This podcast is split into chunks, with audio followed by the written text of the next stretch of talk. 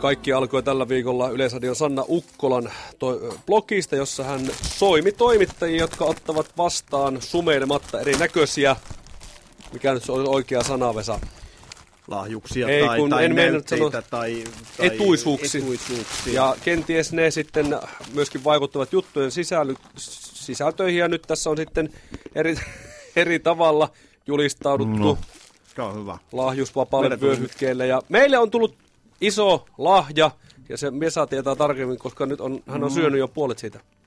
Pitää paikkansa. Tämä on tota, varustettu kauniilla kortilla. Tässä on vuokseen ylittävä kuurainen silta. Hyvää jouluonnelusta uutta vuotta. Imatran kaupunki toivottaa meille ja kiitos hyvästä yhteistyöstä. Tuo maksaa 22 euroa tuo rasia. Tuo ei ole mikään siis enää ihan niin kuin perussuklaarasia. Yli jäämää, yli jäämää. Ehkä meidän pitää Lappeenrannan kaupungille lähettää se suklaarasia.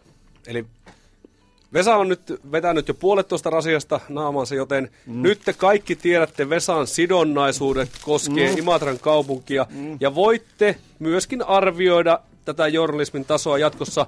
Jos se tuntuu, että se on liian positiivista, niin uskonpa, että näillä suklailla on siihen oma...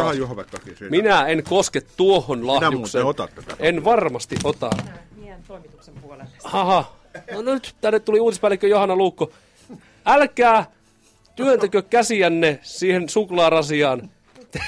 Sinne se meni. Olenko minä tässä Kiitos, ainut, Juha-Pekka. ainut suoraselkäinen journalisti, joka ei halua tahria käsiään ja mainettaan Imatran suklailla? No olit suoraselkäinen journalistista, en tiedä. Mutta kun me nahisteltiin tuosta suklaasta, niin se meni. Nyt ne on kaikki siellä. Mm. Tässä. No, Hei. nauttikaa nyt siitä Joo. ylijäämästä. Niin. Siinä on minunkin veroeurot Lappeenrantalaisten suussa.